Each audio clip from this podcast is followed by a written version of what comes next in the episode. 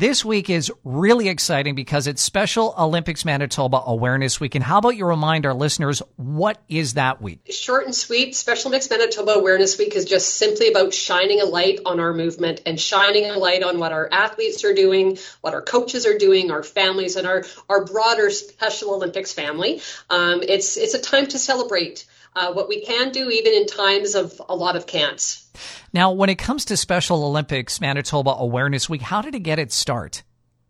You know what? We were fortunate. We have a wonderful group of honorary board members um, who, back in 2013, um, struck this idea um, that you know we needed to highlight a time for Special Olympics to shine, and uh, so through the Manitoba Legislature, um, a proclamation was put forward, uh, and now ever since, once a year, the second week in June um, is, cel- is uh, celebrated as as Awareness Week for us here at Special Olympics. So um, you know, great support from our MLAs um, over these past years to to recognize that the movement makes an impact on the community, and and uh, you know they give us that acknowledgement each year.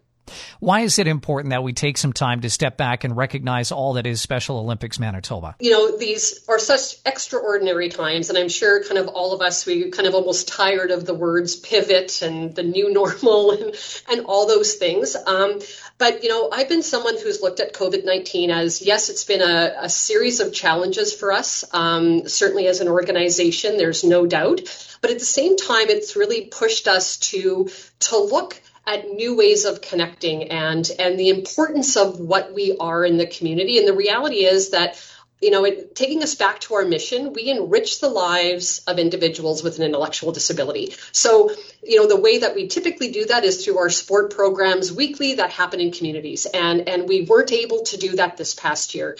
So it really kind of brought to light that but we enrich lives. So so we need to to change the focus and what Special Olympics means to our athletes. Um, it is their social connection. It's where their friendships are. It's how they define themselves. Um, so we were challenged with how can we still create that for the athletes of Special Olympics. Um, and and so again, I think kind of bringing it back to who we are and, and what we celebrate. It's about spirit. It's about community. And, and I think now more than ever, um, I think we need that. Um, we, we need to be reminded about how connected we are and how important it is, um, you know, for all of us in the community to to feel a part and to be included. And and so I think you know Awareness Week this year, again, even though it's virtual, I think takes on that takes on that meaning um, and just reminds us how important community is. Let's touch on that uh, virtual part of Special Olympics Manitoba Awareness Week and just give us an idea, Jen, of, of the sort of things that are going to be happening over the coming days as we recognize athletes and SOM as an organization.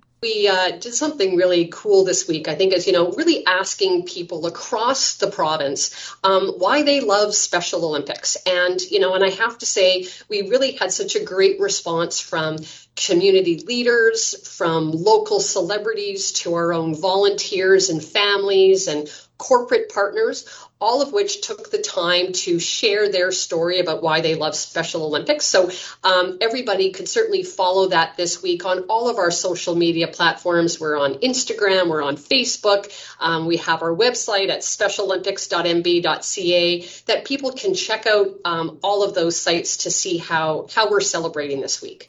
Now, a phrase that uh, folks may be hearing throughout the week this week is "accept with no exception," and they may not quite understand what that means in relation relation to Special Olympics Manitoba and particularly those living with an intellectual disability. Could you talk about that, Jen? Obviously, our athletes have an intellectual disability. That's the population that we serve. And, and for many of our athletes, their unfortunately, their experiences have been that they're on the periphery of the community. And it's more focused on what they can't do versus what they can do. And Special Olympics is about highlighting your abilities and highlighting what makes you special. So, you know, the concept of accept with no exceptions is just simply to just accept us for who we are, accept us for all of the wonderful abilities we have and the challenges that we have and, and the likes we have and the dislikes we have, right? It, it's certainly a concept that it goes beyond Special Olympics, right? And I think again, now more than ever, we're living in a time that, you know, people are frustrated and, and people are feeling maybe at odds and at, in different ways. And I think again, it's that lesson of just you know, accepting people for who they are and the wonderfulness that all of us brings to things. And and people with an intellectual disability are exceptional um, and and and deserve to be included in the, in the broader community. As we uh, wrap up here this morning, uh, Jennifer, maybe just uh, share a take-home message for all of our listeners throughout Southern Manitoba regarding Special Olympics Manitoba Awareness Week. What is your message to them, and what would you like them to take away?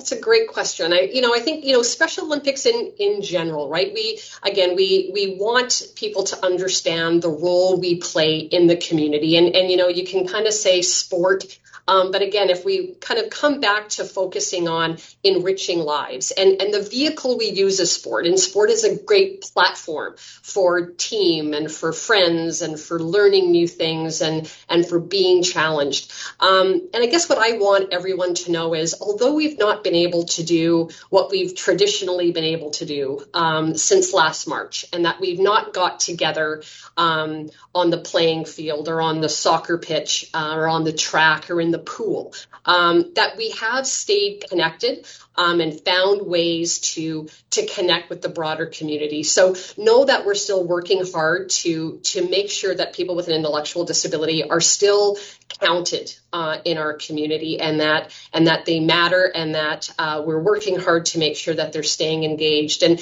and when it comes time to getting back to in-person programming that we are we are ready we're going to be stronger than ever and obviously going to provide a safe uh, opportunity for our athletes. But but for people to know that we're still alive and well um, and and again excited about supporting our athletes